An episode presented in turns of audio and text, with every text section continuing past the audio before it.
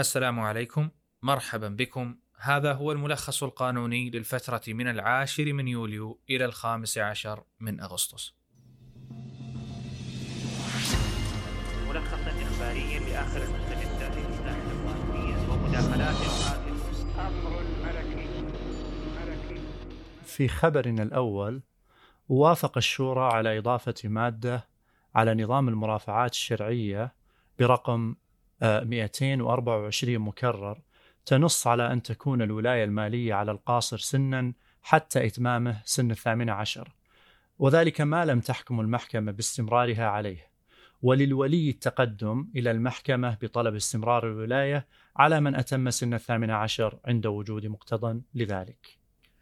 والمعمول به قبل قرار الشورى هو خضوع الأمر للاجتهاد القضائي حيث يكون لصاحب المصلحة التقدم للمحكمة بطلب إثبات بلوغه ورشده لإلغاء الولاية. وقد ترتب على هذا تعقيد في الإجراءات وضياع لوقت المحاكم سابقا وقد يحدث المثل لكتابات العدل مستقبلا بعد تطبيق نظام التوثيق الذي نقل لها أعمال الإنهاءات. كما أن هذا الإجراء يوافق قاعدة أن الأصل في الإنسان السلامة والرشد بمعنى أن كل من بلغ الثامنة عشر من عمره فهو بالغ رشيد مستقل ماليا ما لم يثبت ذو المصلحة عكس ذلك. ولا صحة لقول من يعتقد أن هذا القرار يعني إسقاط الولاية بشكل عام حيث إن القرار نص بشكل صريح على سقوط الولاية المالية فقط. هذا ووافق مجلس الشورى أيضا على مشروع نظام الاستشارات في المجالات المالية والاقتصادية والإدارية الذي تم اقتراحه من قبل ثلاثة من أعضاء المجلس. آه، وكان بينهم الأمير الدكتور خالد آل سعود آه، في عام 2018 والذي أدلى بالتصريح التالي عند موافقة المجلس على ملائمة دراسة مقترح مشروع النظام حيث فصل فيه فكرته وأهدافه. وفي ذلك يقول الأمير نظام مقترح لتقديم الاستشارات في ال- الأمور الاقتصادية والمالية والإدارية. والحقيقة هذا النظام جاء ليسد آه، ثغرة تنظيمية في آه، مجال ممارسة المهن آه، المتخصصة. يأتي هذا النظام لاصدار كذلك هيئة متخصصة لإصدار التصاريح والتراخيص اللازمة من الناحية المهنية. للمتخصصين أو الراغبين في تقديم آه، الاستشارات الاقتصادية والمالية والإدارية.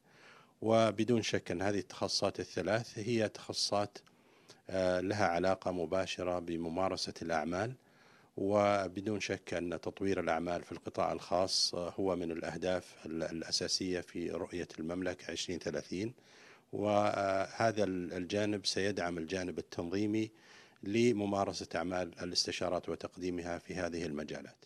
على صعيد آخر دعت الهيئة السعودية للملكية الفكرية العموم لتقديم مرئياتهم حول مشروع لائحة ترخيص ممارسة أعمال الملكية الفكرية الذي يهدف حسب وصف الهيئة إلى تنظيم أعمال مقدمي خدمات الملكية الفكرية نيابة عن الغير أمام الهيئة وأيضا تأهيل الممارسين المختصين والمهتمين والترخيص لهم ويمكن تقديم المرئيات والملحوظات بموعد أقصاه يوم الأحد 4 1 1442 هجري الموافق 23 8 2020 ميلادي وبالاطلاع على المشروع يتبين أن من الشروط العامة لمنح الترخيص الحصول على درجة البكالوريوس كحد أدنى في تخصصات القانون أو الأنظمة أو العلوم أو الهندسة أو أي تخصص آخر تقبله الهيئة.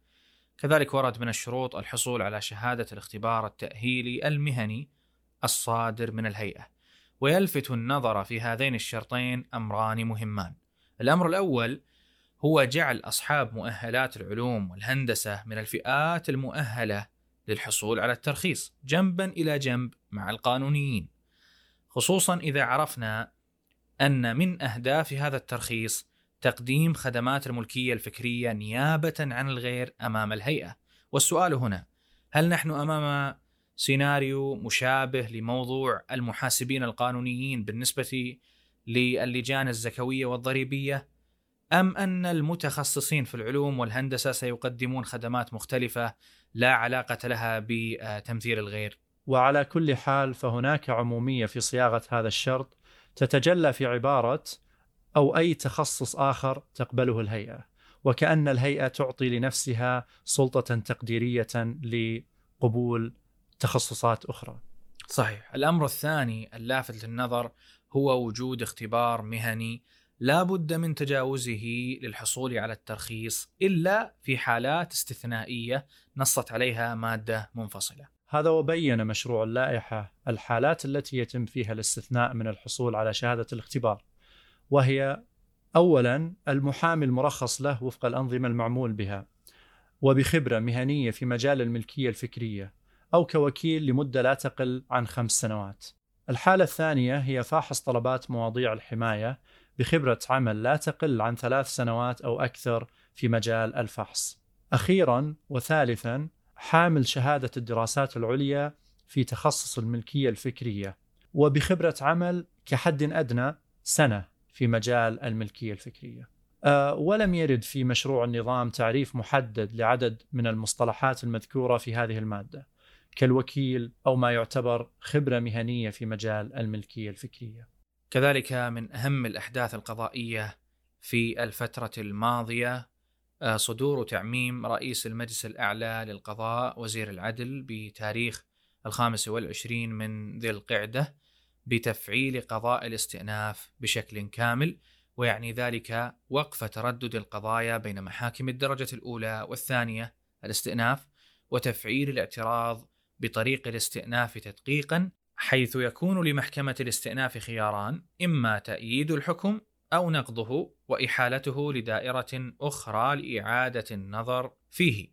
وتجدر الإشارة هنا إلى أن التدقيق هو أحد طريقي نظر محكمة الاستئناف لاعتراض أحد الأطراف والطريقة الأخرى هي الترافع وقد حدد النظام القضايا التي تنظر مرافعة وتلك التي تنظر تدقيقا. وقد صدر في ذات التاريخ تعميم آخر تضمن تحديد القضايا اليسيرة التي لا تقبل الاعتراض بالاستئناف تدقيقا أو مرافعة باعتبارها جميع الدعاوى أيا كان نوعها والتي لا تزيد قيمة المطالبة الأصلية فيها عن خمسين ألفا.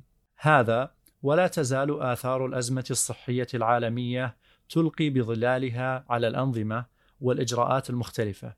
هذه المرة على شكل تعديلات على اللائحة التنفيذية لنظام المرافعات أمام ديوان المظالم آه، للتكيف مع التقنيات الجديدة التي عززت الجائحة من استخدامها.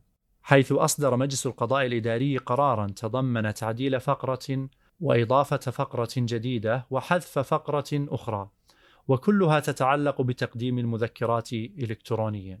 أما التعديل فقد طال الفقرة الثانية من اللائحة التنفيذية للمادة العاشرة من نظام المرافعات أمام ديوان المظالم لتكون بالصيغة الآتية: لا يجوز لقضاة الدائرة وموظفيها مقابلة أطراف الدعوى أو الاستماع لهم إلا أثناء نظر الدعوى، كما لا يجوز التواصل معهم بأي وسيلة.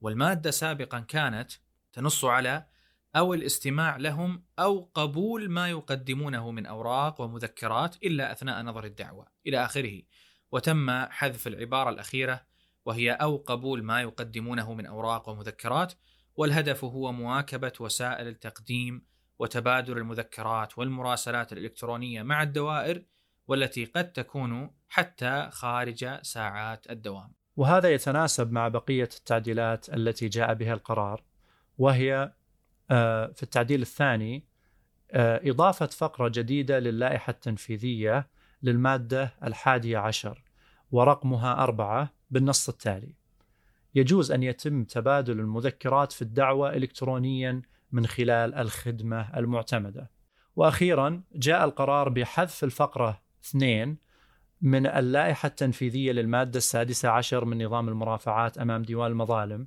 والتي كان نصها لا تقبل المذكرات من أطراف الدعوة إلا في الجلسة. ونختم هذا الملخص بمعلومة لطيفة عن عدم انعقاد مجلسي الوزراء والشورى في مواعيد محددة في السنة.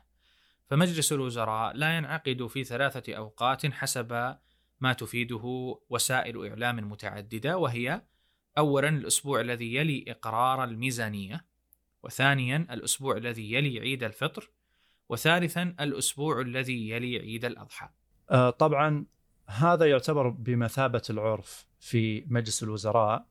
آه، منذ مدة ليست بالقصيرة ولا يوجد نص نظامي يفيد بهذا. ويذكر أن المادة الواحدة والثلاثين من نظام مجلس الوزراء تنص على أن يصدر النظام الداخلي لمجلس الوزراء بأمر ملكي ولكن هذا النظام الداخلي لم يصدر حتى الآن.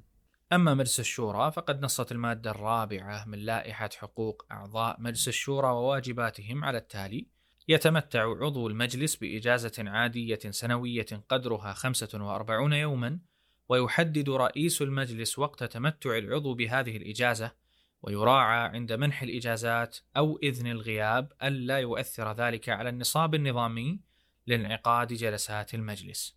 ثم صدر أمر ملكي لاحق ينص على تكون المدة من اليوم الأول من برج الأسد وحتى نهاية اليوم الرابع عشر من برج السنبلة وقدرها 45 يوما إجازة عادية سنوية لأعضاء مجلس الشورى شكرا لاستماعكم والسلام عليكم إنجاز إسقاط إسقاط إسقاط إسقاط تقديم جرعة صوتية. محكمة!